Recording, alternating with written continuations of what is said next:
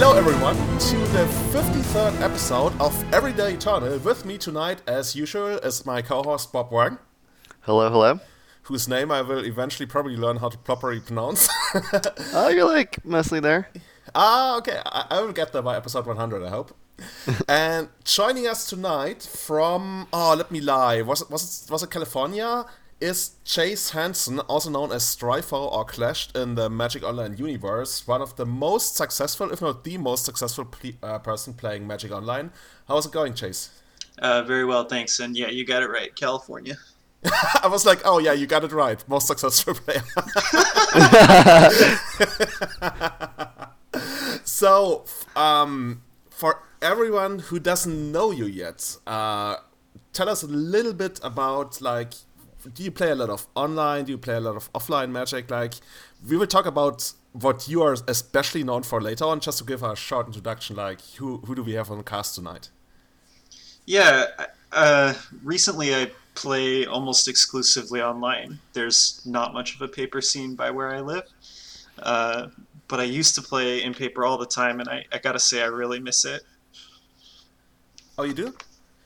Yeah, paper magic. There's something about just holding the cards, and uh, it's it's it doesn't compare really to online. Oh, oh I'm with you there. I can totally see. I'm actually gonna play my first paper tournament. Actually, I can't say that because I played in Beijing. But outside of Beijing, th- I'm gonna play my first paper event in over half a year tomorrow. I'm really looking forward to that. I'm But- jealous. and speaking of paper and online, uh, did you guys watch the, or are you guys watching the Mythic Invitational going on right now in Boston? Yeah, actually, I've been following it um, pretty closely. I would say I actually started a uh, like a draft with my friends, and we all picked like our players. So uh, it was actually pretty crazy because uh, so I'm not gonna go through the entire draft, but within the there were eight people, uh, and then we had eight rounds for 64 people drafted. In round seven, there were five people drafted in round seven who made it to the top 16, but in rounds one and two total, there were only three players. So it was very, there were a lot of unexpected players who made uh, top 16, and I, I thought it was a very exciting event. Like the, the production was awesome. I think they got more women involved, which I'm excited about, uh, and I think it was just like a really fun event, and I'm excited to see the rest. Uh, I I only watched a little bit of it, but I, I agree it's super exciting, and I I really like the way it looks. Uh, I I haven't played Arena at all, so or or even really watched it before, so I've been really impressed with how it looks. Yes, same for me, definitely. Uh, this is for the first time in quite a while.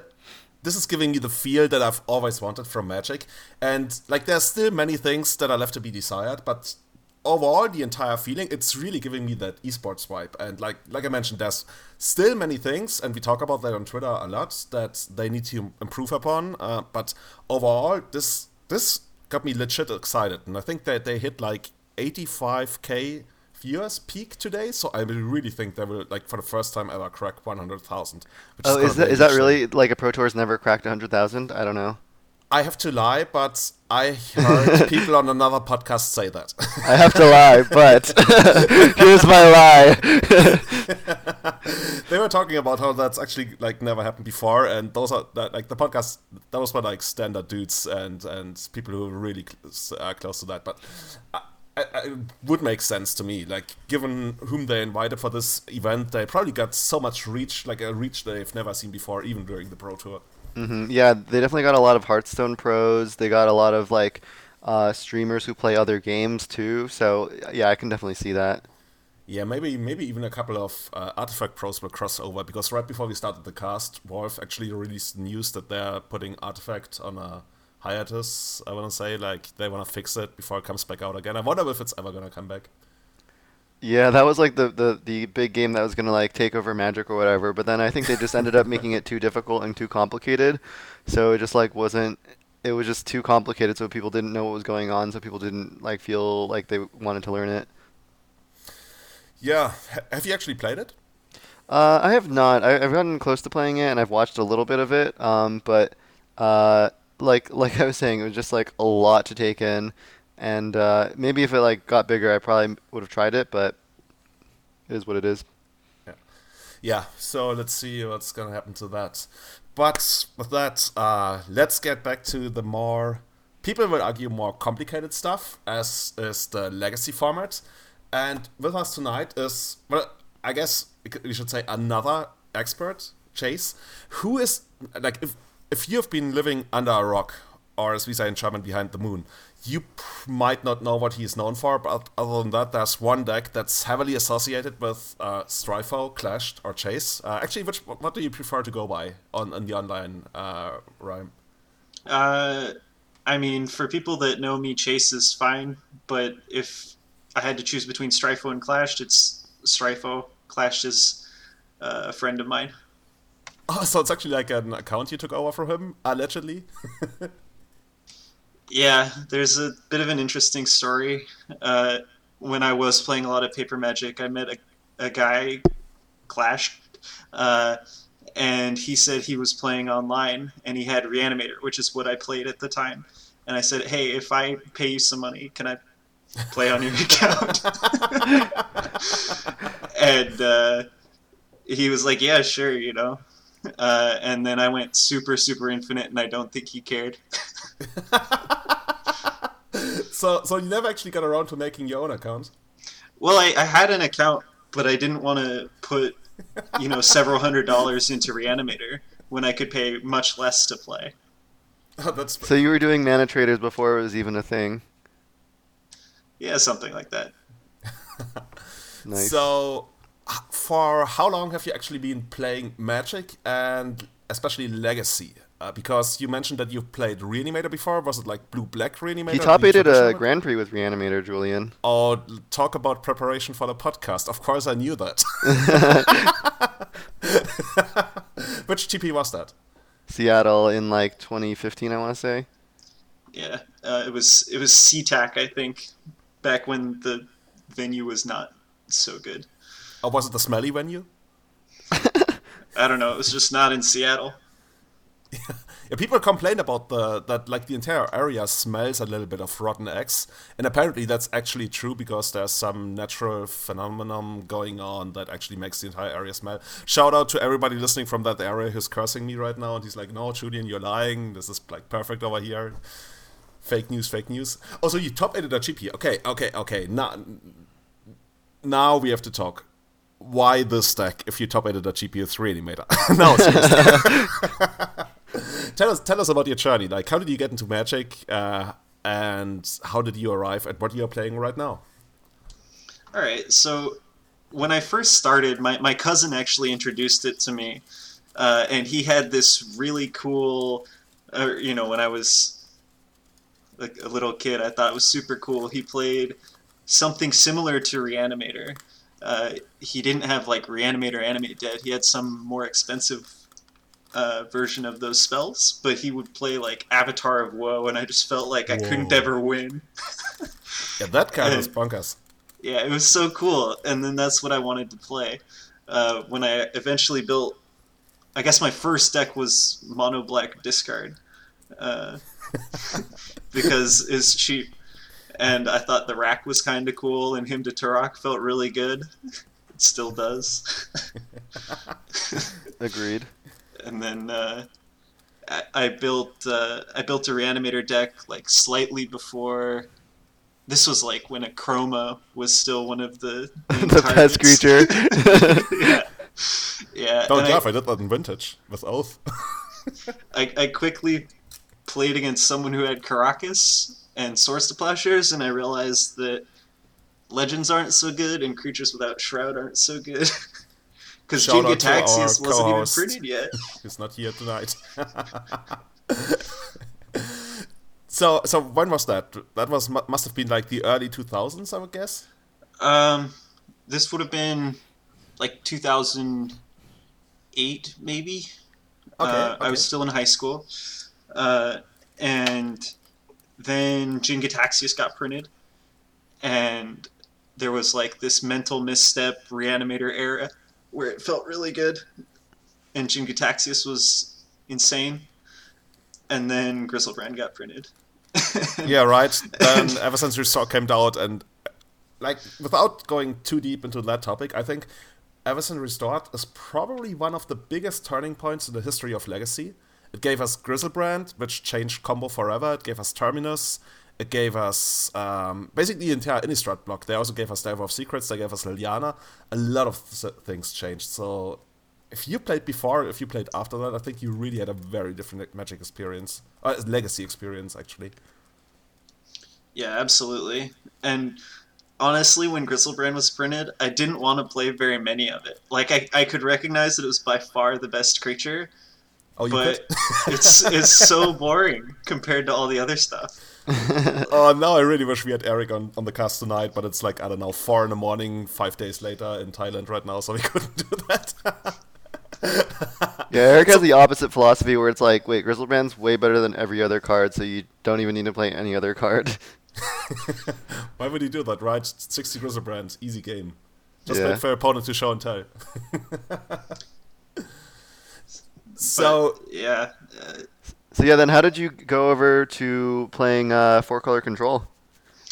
Um, so I was so basically immediately after the GP top eight, uh, I was messing around with actually Nic Fit, and Nice. uh, like this I is was getting better every day now.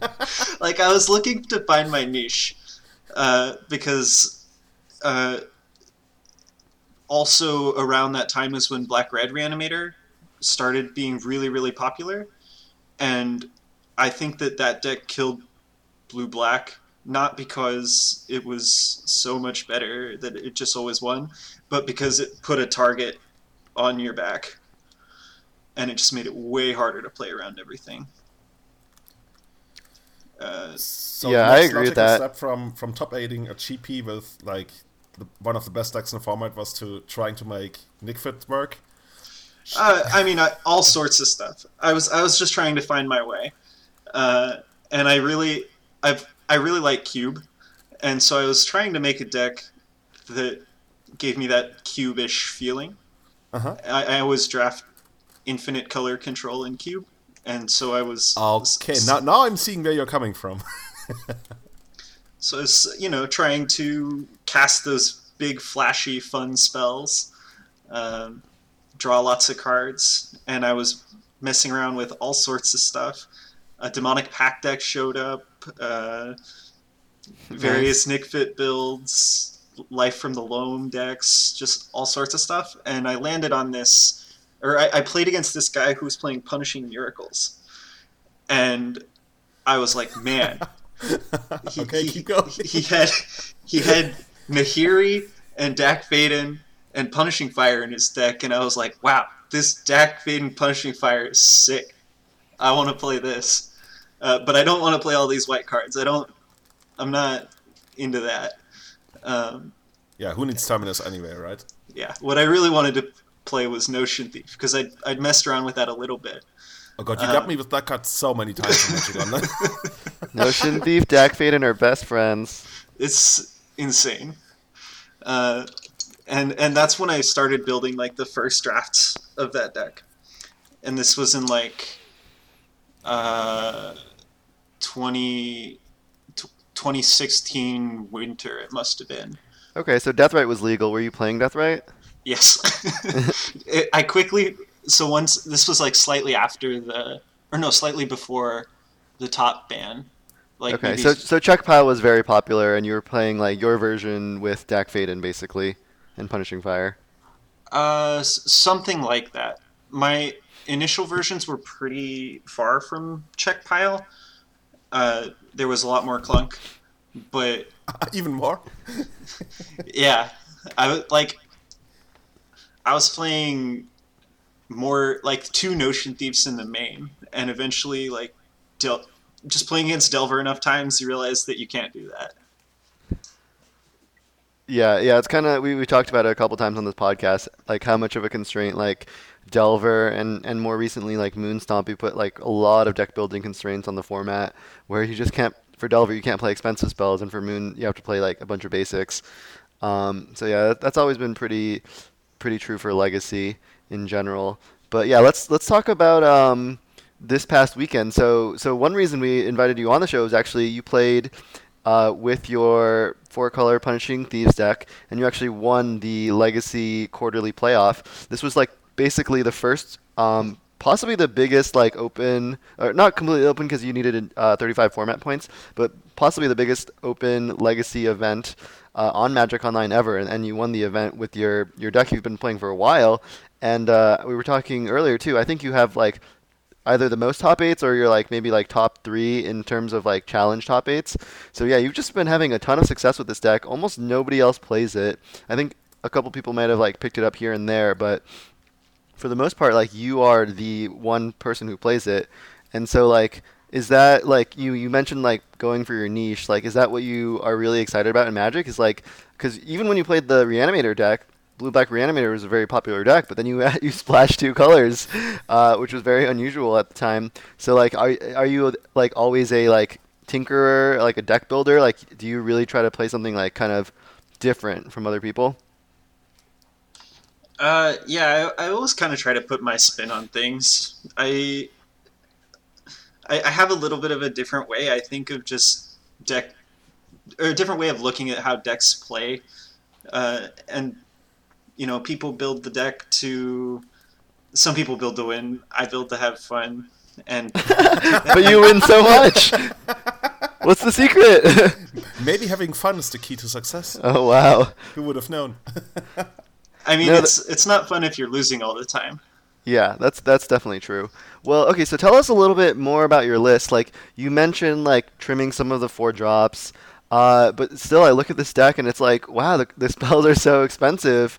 Uh, and like you have stuff like Punishing Fire, Dack Fayden, like you have more Planeswalkers than pretty much any other uh, Legacy deck. How does it really like just tie together in that like you're able to still play these games against Delver despite having like you know a much higher CMC uh, compared to most decks out there? Like um, like I assume basically like when you look at the deck, like you you look at the, the list and you're like, wow, how does this beat like combo or, or whatever? But like you, I've I've played against you a bunch of times with a bunch of different decks, and like every match seems really close. So the sum is definitely greater than its parts. And can you can you just like talk about the deck and how it like, you know, how it functions, how it works, and like how it's able to do so well? Yeah. So I think a big a big thing about Legacy is just getting your mana uh, or I guess that's magic in general, right? You just you need to have your mana work out, and I, the way I've sort of constructed the deck is I've like decided against playing some powerful cards, like for example Hymn to Tourach. Like that's the the one of the cards that's most known from the Grixis control decks, right? Because it's just so hard to cast. Uh, not necessarily just on turn two, but then it makes your other spells down the line hard to cast. So I, I try to stay away from those really, really color intensive cards in the early game, uh, unless they're the easy, easy colors. Like I definitely want my early stuff to be like blue or maybe black, but I don't want doubles on anything because I want to be casting those harder cast spells down the line. And once you get to three, if you can drop Dack Fayden and untap, you'll win because it, it fixes your mana or it fixes your flood and it just it does so much. I think that card is extremely underrated in the format in general, even if you don't have a ton of synergy to go with it.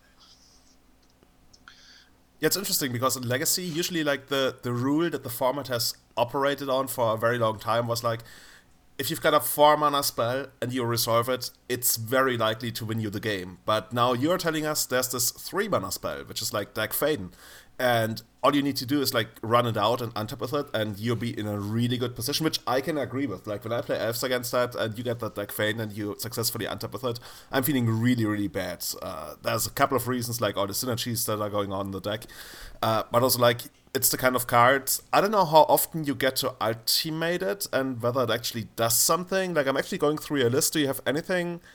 I guess you can actually use Fatal Push on, on like something expensive that doesn't kill to steal it, but really just the filtering itself, right, is probably going to be good enough for you to get there. Yeah, so there's there's two pieces of what you just said that I want to touch on, and one is, uh, you know, in every matchup, there's tons of dead cards because you're playing this awkward control deck, and you you just make your card quality so much better with that filtering. Uh, you, you get to get rid of your bad ones, not just from a lands perspective, but get rid of your bad cards, get your good ones. And as far as the ultimate, I mean, Dack Fayden works with punishing fire in multiple ways. I've definitely punishing fired my fair share of uh, of chases, uh, even J- Jaces, Marit Lages, uh, all sorts of stuff. Like you ultimate Dack, and then you punishing fire, you steal a very wide range of permanents nowadays. Yeah, I guess the the uh, rule change about targeting actually helped you out, right? Because before you would actually target the player and redirect the damage to Jace, but now I think it actually says target planeswalker. I would think. Pretty yeah, sure about that. Absolutely, it was so exciting when they made that rule change. I wasn't I wasn't quite aware of how good it would be. Turns out it was it was actually a pretty big deal. Like a lot of the ways that miracles could beat you before is like stick a Jace and then counterbalance to counter your punishing fires forever. But if you ultimate Dack, that doesn't work anymore. Has that happened on stream? Like, we uh, actually initially we should mention that that you actually stream on Twitch TV slash is it Stryfo? Yeah, it is Stryfo. I'll be link to that in the show notes for sure. Did you have like a, a dedicated streaming schedule that you try to adhere to, or is it like freestyled? Uh, it's I, I stream the challenge every week. I didn't stream this uh, this bigger what what did they call it the quarterly, but I stream the challenge every every week when there's a challenge. Awesome, awesome. And you also do really well in those. And I think for how long have you actually been on this deck? Because I think you've been on this like for at least a couple of years now. Um, almost two and a half years now. I think. Yeah.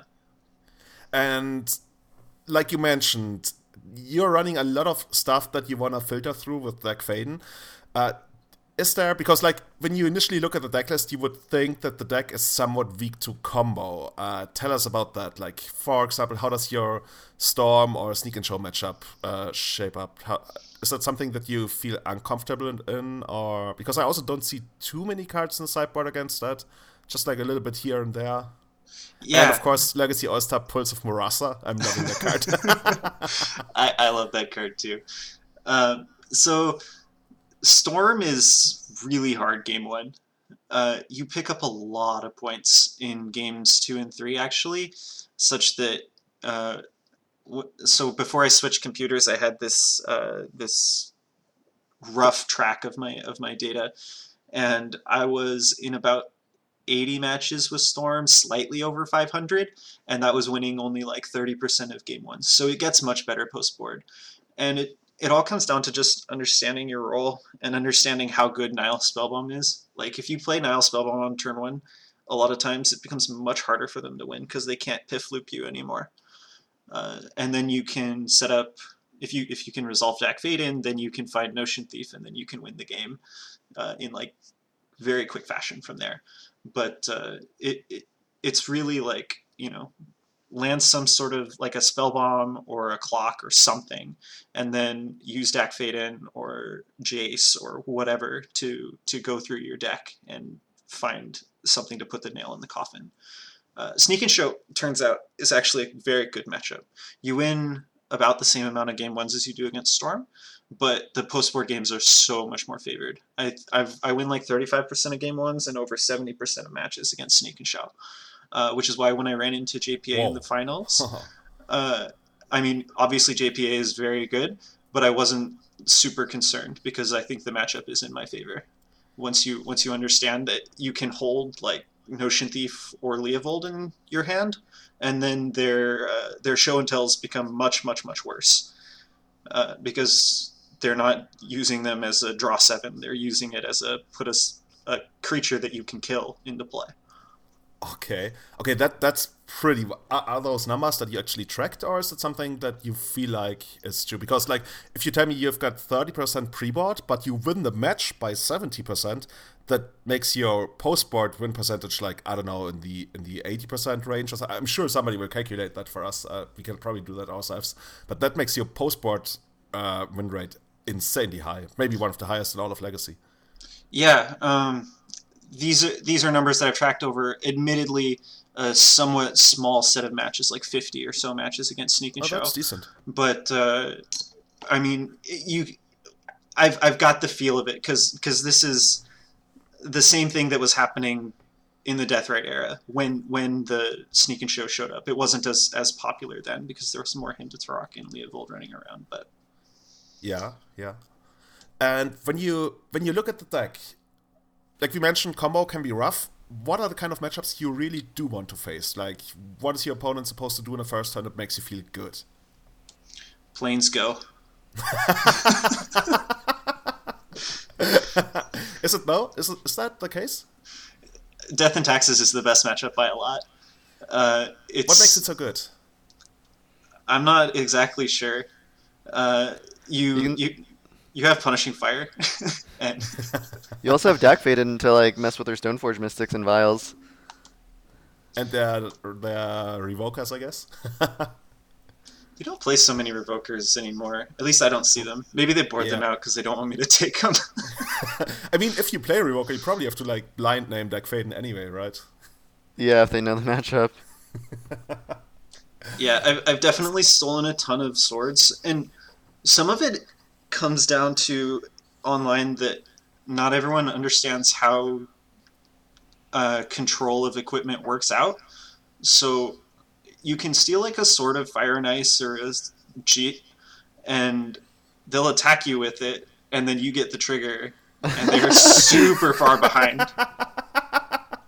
That, that's actually how it works. Oh my god, that's. That, I, I, I played so much Legacy and I did not know that. I, I knew that like if you stole a Batterskull, they would still be attacking you, and you would still take the damage. So you have to like equip it to your own creature. I did actually not realize that like you control the Jitte and the Sword of Fire and Ice, so like it, they actually shouldn't even attack with it. That's so funny. Yeah, yeah. In the case of Batterskull, it makes sense, right? Because the creature gets lifelink. But like in the case of like Sword of Fire and Ice, where the sword actually has is the trigger. Uh, I always thought there was a rule that like equipment can't be equipped to your opponent's creatures, but apparently I was wrong on that. that that's pretty that's pretty wild.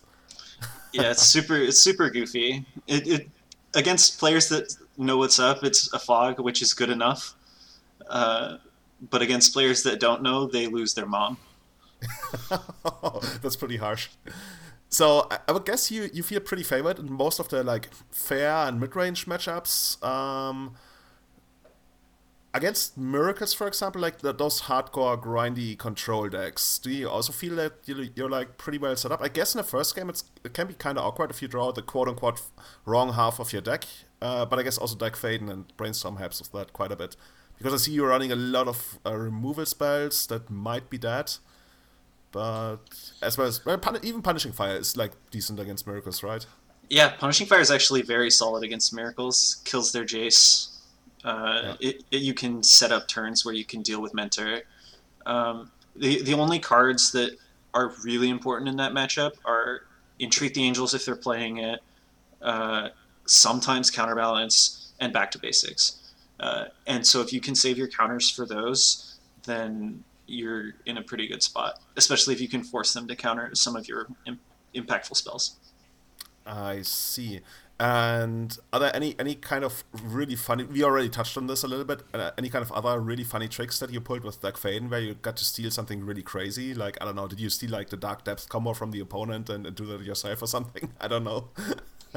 so, I've never stolen like a thespian stage to steal their or to like make a Marit Lage, but I've definitely stolen Marit Lages, and in fact that happened in the uh, in the quarterly I, when I played against a slow depth stack. Oh, that's pretty amazing. I actually, I should watch your stream a lot more. But I'm usually I'm usually playing myself and the challenges, and then I usually try to focus on that. Or I watch Anorak because he's always going late, and then it's like, okay, who's still playing? so, one card we already touched on is Pulse of Murasa tell us about this.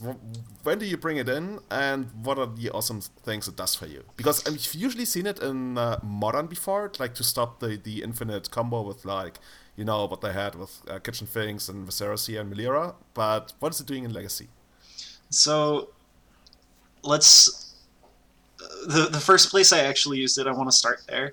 Uh, is is in Nic Fit uh, when I was messing around with that, uh, and I just couldn't beat Burn and so I was looking for a spell that wasn't completely dead everywhere. Uh, like I could play it against Delver, and, but I wanted something that said gain life on it, and that's where I came to. Uh, and when I built this deck, I remembered that, and I, I, decided to try it out, and I just loved it. Uh, as for tricks, uh, there have been several times where, so so, in the Death Deathrite Shaman era, when I was like at the very end, where I was top leading a challenge like almost every week. uh, I played against a Delver player in the leagues, and I had like a a baleful strix in my hand and one in the yard, and he knew about the strix in my hand, but he didn't know about pulse, and he waited for me to draw my card, uh, and then surgical the strix, and I had, he had mm. Gurmag in, in play. I pulsed it back. Uh, he had no cards in hand, and I replayed Strix, and he very quickly lost the game uh, and salted me super hard in chat. and he said he said something to the effect of, "I can't believe you're playing such a bad card. That's the only win you'll ever get with that card." like, and now, all now this you stuff. show him. and now you actually won one of the most important online legacy tournaments in the history of the format, pretty much, right? Uh, I don't know about most important, but it was certainly highly, highly competitive. It was it was so cool seeing all the the players in that. It's like, oh, you know, all the trophy leaders or a bunch of the trophy leaders are here. Both of you guys were playing, and it was it was pretty uh, pretty competitive. Let's just yeah. That. It was 141 players, and for those who don't know, this is a new thing they do in Magic Online. Um, you can qualify for these quarterly events by playing a lot of Magic Online and doing well, and then you can use your points to sign up for these events. And unlike the regular events, you really only have people in there who like play a lot of Legacy. So this is a pretty cool event, and top aiding it means quite a bit. Like unfortunately, I I screw uh, basically well, I went O2 drop, but I had one of the worst days of the year. Like health wise, like I, felt really bad. But I don't want to use that as an excuse. I also didn't play well. So I'm really very much looking forward to the uh, to the next one they're gonna have. And Bob, how did it go for you? What did you play? Yeah, I think I also started off pretty badly. I don't remember if I started 0-2, but I think I started 1-1, but I ended up 4-4 on the day. I played uh, the slow depths deck. Uh, I've been like waffling back and forth in Legacy. Um, right now, yeah. So let's talk now about like where Legacy is. It's like supremely balanced, and like if you look at what did well in the playoffs, like the top eight decks were two Death and Taxes, one Maverick, Chase, uh, Sneak and Show, Bug Depths, uh, Grixis Delver with Stifles. Um, but there was like the kind of the de facto top three decks I think people were expecting were like Miracles, Blue Red Delver, and Storm, and maybe Blue White Stoneblade, and those decks were like nowhere to be seen. So like if you look at the top eight decks, they don't really have too much in common, but they they were all like not really considered like the best decks, if you will. Not that there really is a best deck in Legacy right now, but like it feels to me like the decks that were targeted did poorly, and the decks that were more under the radar did well. So Legacy just become very cyclical. It's like very very balanced, um, to a point where like Death and Taxes was considered pretty bad for a while. Now it's probably pretty good again, which means that Grixis Control was also considered pretty bad for a while. But if there's enough Death and Taxes to prey on, then it might be pretty good again. So it's just it's just like very interesting that Legacy has actually developed this cyclical metagame where it feels very healthy and balanced. How do you guys feel? Yeah, for me, like we, we talked about this over the last couple of weeks. That I don't know, I felt a little. I can't say worried, but I didn't enjoy Legacy for like a week or and a half. Where I was like trying all kinds of shit. Like when I was going around like trying to moon people, and I felt like, oh, this is the second, this is the second coming of, of Christ or whatever. And do, like, yeah, do you know what that means in in like American English? Going around trying to moon people, Julian. I probably don't. really, you don't? You've never heard of like mooning someone? No. Uh, it just means you go go around and then you like pull your pants down and show them your ass. yeah. So so don't don't don't actually do that in real life. I would advise against it. Yeah. Let's say I tried to blood moon, right? People. okay. okay. I had no idea. anyway, so the, I I thought like blood mooning people was the next best thing I wanted to do, and I did that for a couple of leagues, and they went really well. But then the Blood Moon stopped rising and things sucked. So I actually right now arrived at Green White Maverick, which I've been playing for uh, the better part of a week, uh, almost a week, let's say. And I've been doing really well with it. Uh, from the top of my head, my stats right now with it on Magic Online are like something like 25 six or something like really really really good. I just got another 5 with with it before the before the podcast started. And i'm really feeling the deck. And part of that is that i think black uh, green up maverick is one of the kings of creature combat. I guess there's also Death and Taxes which always makes for great matches. And you also like you have okay game against the combo decks. Like elves horrible but other than that i don't know. I'm really feeling the deck. I'm also playing it tomorrow. So i think i've I've regained my joy and fun that I have in the next. I can't believe I said I was mooning people anyway. yeah. So we've been talking about legacy for like forever. On past couple weeks, we've covered these teams. Yeah, Chase, what's your take? Like, how do you feel about the format right now? Um, I don't know. I I will say I preferred playing with Deathrite Shaman than playing without. Uh, yeah, and why is that? Uh, it, this is completely anecdotal first, uh, but it just feels like there are more people that are just trying to slam a random haymaker and end the game. Like when I play against Miracles, Back to Basics is there all the time. There's a bunch of people playing Blood Moons. There's a bunch of people playing, uh, I guess, Back to Basics in, in a bunch of decks, right? And mm-hmm. there's a bunch of combo that's harder to interact with, and it's just uh, I mean, I played Reanimator for seven years, but it's not the most fun thing. Yeah, no, I, I actually do agree with you. I think the format has become more about like you know uh, slamming pieces down and being like, all right, is this good enough? Um, even uh, so, we can talk a little bit about the Star City Games Open. There was a team open um, that one of our good friends Min top aided with, and he played Blue White Miracles, and he actually just said, actually this was just Blue White Show and Tell because uh, he played so many like powerful pieces that just like won the game by themselves, like Jace, Mentor, Counterbalance, Back to Basics. Uh, like he just felt like it was just like Legacy's not about like accruing cards over long periods anymore. Um, it's about just like untapping with something that just like wins the game. Um, although obviously Chase is playing a deck that's accruing like two for ones over and over again before eventually it wins the game. But I, I definitely agree with you. It seems like there's more non-games certainly in legacy so it's becoming a little bit more like modern in that sense in that like one player just has an awesome hand and the other player never really gets to play um, but at the same time I, I, don't think it's gotten to the extent that like that's just like all, what all the games are uh, is that's what's happening. Um, but there definitely seems to be a little bit more of that. So. Yeah, absolutely, and I, I don't want to send the wrong message. I love Legacy. I'm enjoying it a lot. Uh, it's just uh, you know there's a, a, higher number of those those games that are not very fun, but there's still plenty of fun to be had. Yeah, that was also the, the thing that made me feel a little burned out of Legacy. Like I was talking about that in Blue Chat quite a bit, where I felt like it's so much about about power level right now, about like doing powerful things. And when I was playing Elves, I felt like uh, that synergies were somewhat under I can't really, really say undervalued that synergies weren't as important as untapping with Griselbrand or something like that. But yeah, good job. You drew like three cards with your Elvish Visionary Wirewood Symbiote combo. Here's a Griselbrand.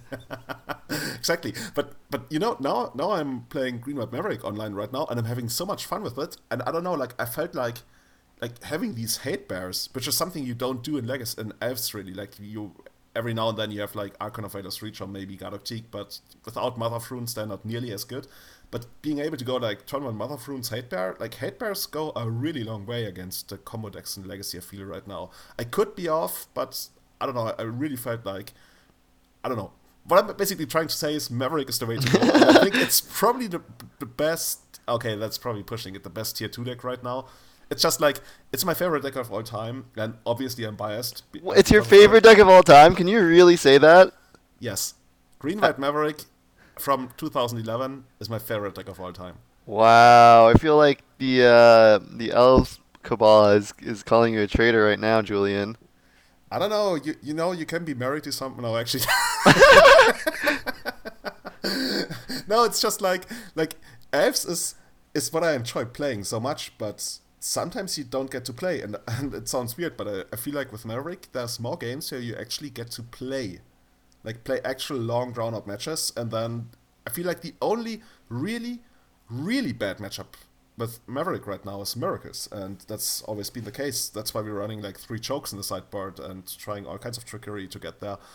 But oh, well, m- maybe just that's just me wanting to play more Legacy right now, like actual playing, which Maverick allows me to do. Whereas with Elves, I feel sometimes I just don't get to play. Did you try um, uh, Palace Jailer? Uh, I'm about to try it. Like I haven't tried it yet. Like right now, I'm running Sigarda in that slot, and Sigarda has been surprisingly good. Like Marius mm-hmm. has been pushing me to to try out Sigarda, and I've actually been really liking her thus far. But the card I like the most is Scryb Ranger. It's just like the most broken creature in all of Legacy. Clearly, so clearly, yeah. I don't know. I just think um, I think Monarch. Um, so you guys probably don't follow Pauper too much, but Monarch has like I completely do. overtaken pop- the Pauper format, um, and I think it is like a part of Legacy that's like severely underexplored. I guess the problem is the Monarch cards are all pretty expensive, but I think like Palace Jailer is probably the best of the bunch. And like I was talking to Anurag about it, he was like, "Yeah, I think not not enough people are playing these Monarch cards because they're just so powerful. They literally just win the game. The game becomes about like, hey, it's sudden death. Whoever can deal damage and and like hold the Monarch for the longest just runs away with the game. So he was saying like he felt like the Death and Taxes matchup was not as favorable as it used to be because everybody was getting smarter and playing um, like one to two Palace Jailers. Um, so yeah, I don't know. And now, now he's getting back at them by running three Palace Jailers and Miracles. Palace Jailer Miracles. Yeah, I don't know, Chase. How do you feel about Monarch and Legacy? Do you think it's also underplayed, or? Yeah, I think that. I also think it's just really a cool effect. It's very, very unique, and I think the people who are realizing that it's really good are doing really well, right? Like we saw several copies of Palace Jailer in both the the Team SCG Death and Taxes decks and the ones in. Um, in the quarterly. When I played against um, Lampalot in the quarters, he played one against me. It turns out it doesn't match up that well against Notion Thief, but uh, it otherwise would have been very good. Yeah, that, that's very interesting. Like, I, I think from a, the Death and Taxes perspective, like Grixis Control in your deck is, is similar to Grixis Control in a lot of ways. Is one of the toughest matchups, and the way they approach the matchup is just like you you actually leave in a couple plows, and the entire game plan revolves around recruiting up a Palace Jailer, resolving that, and then just hoping to ride that to victory. Um, so it's nice that you have Notion to to cut off that line as well.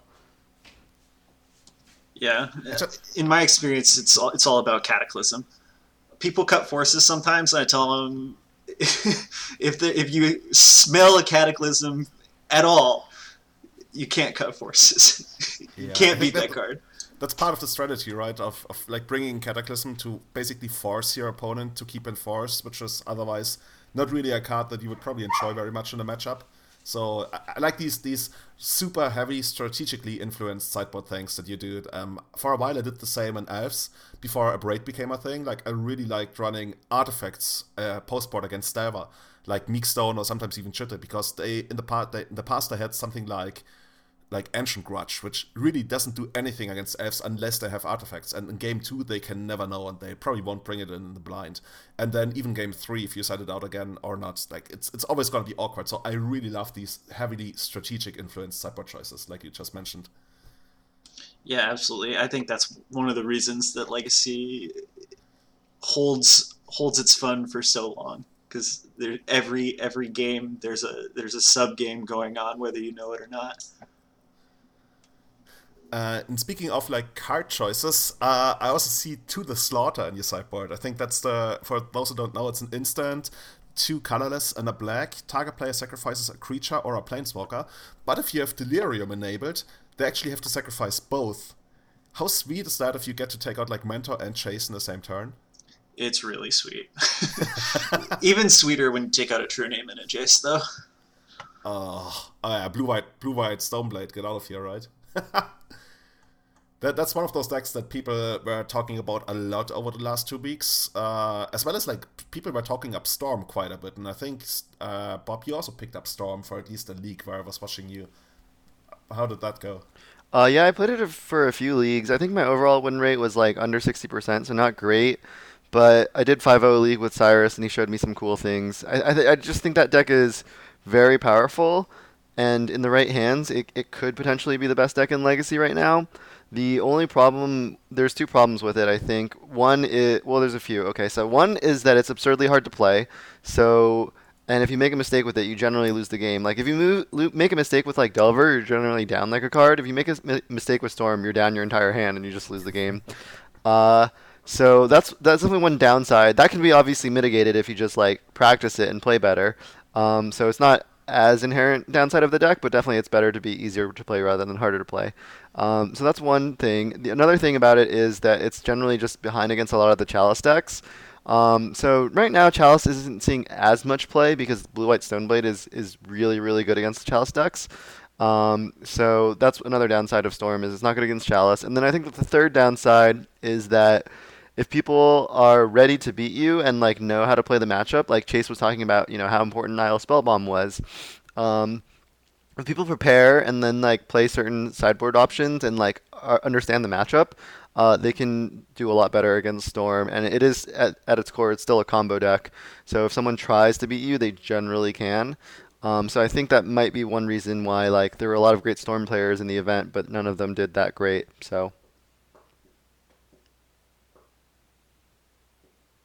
Is it a deck that you're also considering for the GP, the Legacy GP coming up? Because I thought I saw you talk about that without Yeah, I know. I, I think it's a really strong deck, but I don't think I um, have enough time to get proficient with it, so I've mostly ruled it out for the GP. Um, for the GP, I'm down to like a few different decks.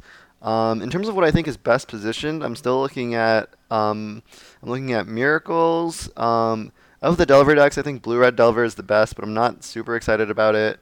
Um, still looking at depths, and then I'll be very sad if I end up playing this, but I, I do admit it's a very strong deck. Is Sneak and Show, so those are kind of like the four decks that I'm like uh, somewhat familiar with and would feel comfortable playing for the GP. And I guess I have a couple weeks to figure it out. What about Team South Africa? I don't know what that is. That's that's the name I just made up for for Chase's deck. It's like blue, green, red, and black. I just feel like it needs a proper name because on Magic on, on MTG Goldfish it's called Grixis Control, which it clearly is not. And we actually we, we got a question from one of our listeners who heard about that you would come on tonight, Chase, uh, and they wanted to know why do you feel or do you feel? I guess you do feel that it's worth it uh, to splash the extra green. Like, in what ways does your deck differ from traditional green uh, green less Grixis control lists?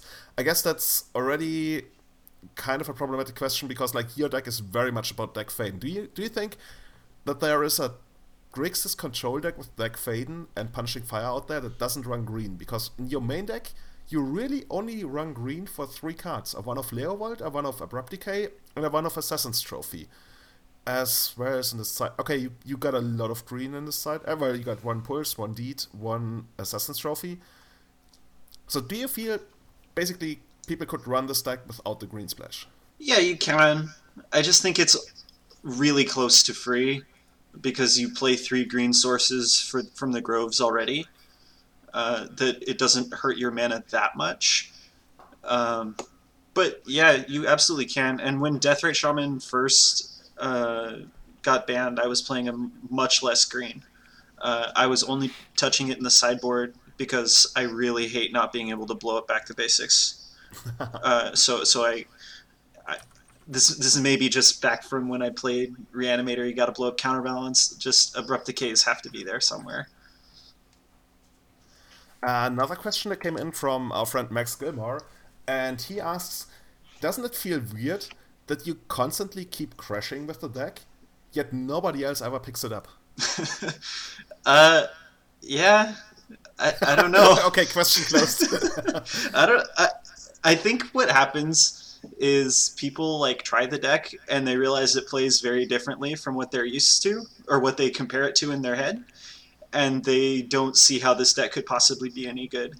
And what what what I'm doing must be a fluke. Because there a it's, fluke that got you like 20 legacy challenge top eights or something. Yeah. Uh, it's I, the deck is is really tough there are so many decisions that can just it's not quite like as punishing as storm where you where you'll lose the game but it's pretty punishing. And... no pun intended. Yeah so uh, I, I think we haven't really touched on it but like what are you actually scared to face? Uh, there's really two decks that I don't want to see, uh, and it's Burn and Eldrazi Post. Basically, everything else I feel like I can work a win out, but those matchups are just so hard. Yeah, how, how do you even beat Eldrazi Post? Like you, you pinpoint your discard and, and hope to just get there because like looking at the deck list, even post board, it looks really rough, man. It, it is. Um, one way is you hope that they're playing a lot of the artifact ramp instead of spells that do something because Dack Fayden matches up really well against that. Um, if that's not the case, you have to really just lean hard on your two Assassin's trophies and your Planeswalkers. The You have- destruction plan. Yeah, you have to get rid of their posts or their uh, dumb tutor land, uh, Eye of Ugin. If, Eye of Ugin, yeah. yeah, but it's it's rough. I, I I got lucky to beat it in the quarterly, but uh, it it was based on them starting with like a City of Traitors and then like getting their second land assassins trophied and getting their mana rock stolen by Dack Fayden. It was just everything came together for me, but it's not common that that happens. Yeah, you definitely need a little bit of luck to win a big tournament, anyways. But yeah, actually, this is one question I I feel like I've been struggling with a little bit. Is like, uh, you know, we talked a little bit about how Legacy was based more around bombs. Now, is it also just like, is there just like significantly more luck now? Because I I definitely feel like my win rate has gone down. Well, okay, it's weird. I feel like my win rate's gone down in big events, but when I play leagues, I'm generally still pretty consistent. Not too different from where I was when Deathrite was legal. But then when I just like go to a large event, I either do like really well or I just scrub out. And I, I look back on my choices and I'm like, I feel like I just got unlucky. Um, I, don't know. Maybe maybe you just do better when you're not wearing pants. I could see that being a reason. Wow, No. we don't talk about how I play Magic, Julian. Yeah, we don't talk about me mooning people. Oh my god. Okay, keep. Yeah, I don't know. What do you think? Do you think uh, Chase? What do you think? Do you think like Magic or Legacy has become like more lucky oriented because of the bombs, or like uh, yeah, I just, it's really hard for me to pinpoint what's happening. Yeah, it's tough for me too. I I think slightly. Uh, I think that something that the the band did is it it made the spread of win rates across players a lot more narrow than it was before. I think, uh, which which is to say, it's you know, l- luck is a bigger factor, but in some sense, I think that's good for the format. Even though it's it sucks as a grinder, it feels really bad. But as far as like getting players in, assuming they can afford it, it's probably a good thing. Yeah, I mean, if you look at Artifact, we were just talking about how like maybe there wasn't enough luck or it was just too damn complicated. Like from what I heard, like the Platinum Pros from Magic loved Artifact because it felt like you know maybe they they were just like really really good at it and were winning super consistently. But like yeah, you definitely do want a game with some uh, amount of variance.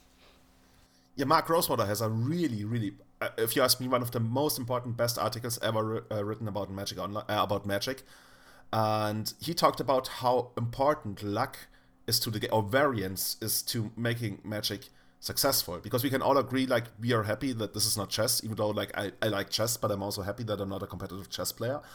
And like, you need a certain aspect of luck or variance in the game to make it less predictable and thus less frustrating actually because like if you sit down and you know 99% of the times you will lose it's very frustrating because you know it's always on you. Whereas when there's a certain element of luck you feel better about that.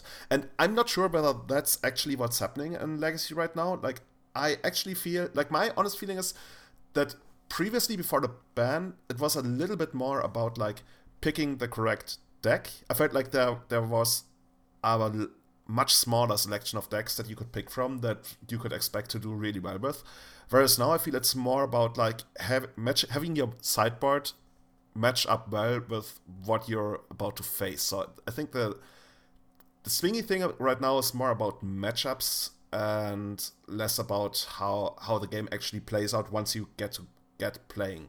Basically, that's also why I'm running a lot more, I would say, extreme sideboard cards. Like when I was running Maverick these days, I re- I played four Ethersworn Canonist, four Surgical Extraction, three Chokes, and I could see even more, adding even more to those, and really just trying to hard target the bad matchups and then against the rest just play actual magic and that feels really good right now. Like when you get to play magic right now it feels really really good. I absolutely agree and i for a long time at the beginning of the format especially uh, since the banning it's it's it's felt like a matchup lottery sometimes which is i think kind of what you just said if, yeah. if i understood correctly uh, that's not my favorite thing but uh, I, I definitely do appreciate that you know if you're not if you're not hitting one of those matchups where you just can't win, then then you do get to play some good magic. Magic. Ugh. So I think the GP is coming up in a couple of weeks, right? So if you had to take a guess, what is the top eight gonna look like? Well, which decks, like, obviously you would probably expect, like, oh, okay, let, let me go first. I think I expect something like two Death and Taxes, two Delver decks, one Storm deck, one guy playing pretty much everything, like but basically like Team South Africa for color control, and and then the what? Probably somebody making it in with like somebody always makes it in with like a one of the niche decks like Dredge or something. I could even see, even though I, am not a fan of that deck in the meta game right now, but probably even I don't know. I was about to say Black Red Reanimator, but I don't think that's actually. You know what? I'm calling it. Maverick is gonna top eight the Legacy. I'm sure about that. How about you guys? Oh, and definitely uh, Dark Depth. Dark Depth is probably gonna send in at least one person, like it always does. I don't know. I just feel like there's no way for me to make a prediction because it's just so wide open. Like it's just Hashtag absurdly wide open. wide open. So like let me list off like kind of the top 10 decks with finishes and like they they're all like have approximately the same amount, number of finishes lately. So it's like Miracles, Grixis Delver, Storm, Moon Stompy, Grixis Control, Slow Depths, Sneak and Show, Death and Taxes, Blue White Stoneblade, Blue Red Delver. But like it's just so even across the board. I think like maybe you could call those 10 decks like tier 1, but like there are plenty of decks beyond that that like like you mentioned Maverick you felt like is well positioned. There's elves. Like there's just so many different decks. Um, so I don't know. I probably expect like maybe like six or seven of the uh, top eight decks to be kind of the decks I just listed, but I definitely expect like one or two wild cards to get in there too. Uh, Chase, are you attending? Are you going to the GP? Uh, no. It's it turns out it was a lot more of a pain to get there than I thought it was going to be. I wanted to initially, but I'm, I'm not going to be able to make it. Uh, but you, you can send somebody like if somebody is looking to get better, better with the deck, they should definitely check out your stream. And I'm sure you're you're also gonna ask uh, answer a lot of questions about the deck, right? Oh, absolutely. People send me messages on various media platforms, and I, I'm usually happy to answer as long as it's not how do you sideboard in every single matchup? And and how do you, pl- how do you how do you how do you play the deck? Yeah. It's just it's it's too much. essay I have to write for university. Can you do that for me please? Yeah. And but, speaking of that do you offer coaching? Uh I don't but I would. I don't think I, I don't think I'm a, a very good coach. I, I don't I so I think I can teach uh, I I do a lot of teaching for my job, but uh, coaching just feels like I don't know. Maybe it's the same. I don't know. I I feel like I would get more frustrated in a non-professional setting. Do people address you as Mr. Chase at your job? Uh, no, they just say Chase. oh no, Mr. Hansen then, right?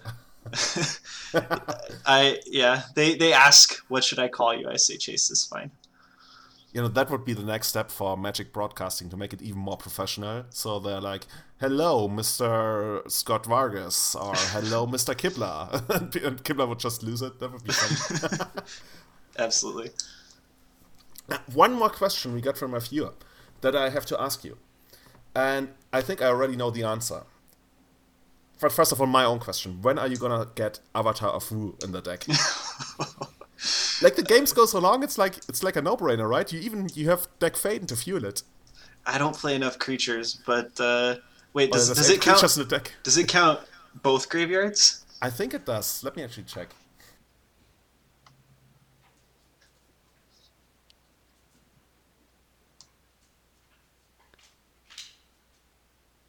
I'm pretty sure it does. Julian is uh, going on gather and taking a while, but I, I can I would bet yes, money yes, that yes, it does. It does. Uh, uh, I'm back. Yeah, it counts because it makes sense. Actually, it doesn't make sense. I was about to say it kills your, your opponent's creatures and then you can play more avatars. Yeah, that's what you need, right? Man, I, one of these days I'll probably play Avatar Boy. I I really love that card. It's You know it's when- just got so much nostalgia for me. It was in a pre-constructed deck, and I remember when that pre-constructed deck came out, it was immediately sold out. Like it's this the Jitte effect that we got later on in Kamigawa. But yeah, I really want to see that card become a thing in Legacy.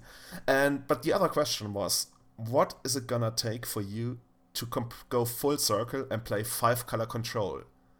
When are you gonna add white? When will Palace Jailer start showing up in your deck? I don't know if Palace Jailer will show up, but I came really close during the Deathrite Shaman era to playing Lingering Souls. I I really like Lingering Souls.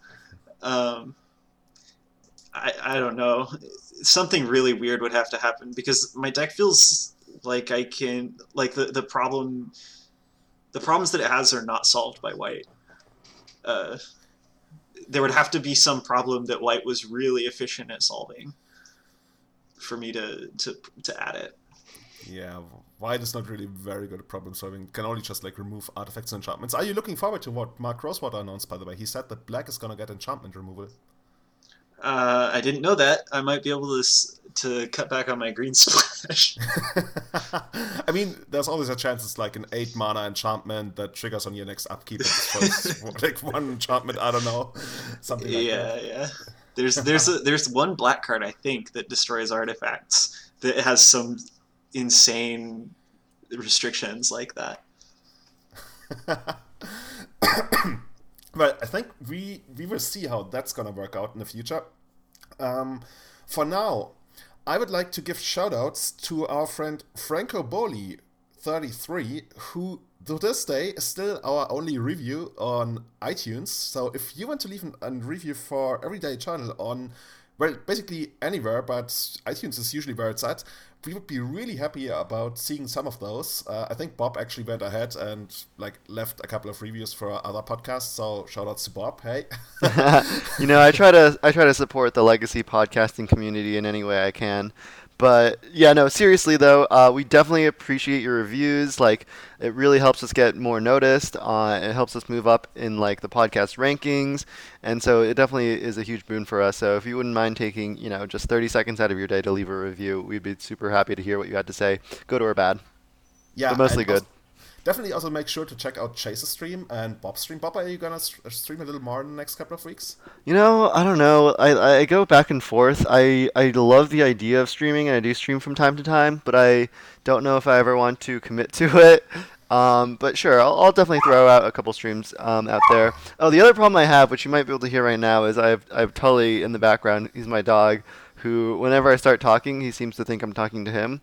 So that, that is a problem when streaming sometimes. You know, you could actually make that part of your stream or something. I don't know. Yeah, I was gonna say that's people who watch internet stuff. They don't have a problem with dogs. They love That's, them. that's a fair point. that's a fair point. But I guess we need to work on your webcam because right now, whenever I see you streaming, it's basically your, your forehead streaming, and I, we can barely see your eyes. No, it, my webcam always freezes. It's really frustrating. Um, so I should work on getting a better one. Uh, that's another thing. So if you want to support support Bob or like the podcast altogether, we are very open. If you want to sponsor this, um, just hit me up or Bob or Eric on Twitter. And yeah, we we'll be happy to work out a deal because right now we are like basically stealthing our way into getting new free trial accounts for our podcasting software. And in the long run, I think we're eventually gonna run out of tricks to make that work. So if you wanna become part of the Everyday Eternal supporter family, uh, whether it's just like a donation or something regular to become part of the sponsorship for this thing, we'd be very happy to work with you. Um, but in speaking of social media, Bob, where can people find you? Um, so you can you can find me on Twitter at Griselpuff. And that's all? Uh, yeah, and I'm on Twitch.tv slash Griselpuff as well. So those two would probably be the best. Is there griselpuff.com? Uh, I hope not. it might be the uh, shout outs to blackbelcher.com. anyway, um, Chase, where can people find you? uh, twitch.tv slash Stryfo. My Twitter handle is also Stryfo, and I am Stryfo on Reddit as well. So, any of those places, if you want to contact me, I'm probably Awesome. available. So if you if, if you want to find me, uh, check out Twitch TV slash It's Julian. Uh, you can find me on Twitter at It's Julian23. Uh, also check out itsjulian.com where this podcast is hosted. And with that, I think I want to thank Bob and Chase for coming on tonight. Uh, I think it's quite early on in the morning for Chase. It's like Bob actually I think you're gonna spend the rest of your evening having fun, and I'm about to go to bed and grind some Green White Maverick at a local tournament tomorrow. I'm really looking forward to that. So, guys, thank you so much, and for you for tuning in, and everybody else, uh, see you next time when we get some more everyday eternal going on. Hopefully with Matt again. I'm really looking forward to having Matt back. you guys don't want to say bye bye? I- Thanks for having me on, guys. I really do appreciate it. Yeah, no, thank you, Chase, for coming. It was awesome having you on. Uh, definitely learned a lot about the deck, and who knows, maybe I'll give it a try myself. Uh, yeah, thank you to Julian for putting this all together. Uh, yeah, uh, thanks for making this work. Hashtag Team South Africa. I wanna, I wanna make this work. This is gonna be the thing. bye bye, everyone. See you next time.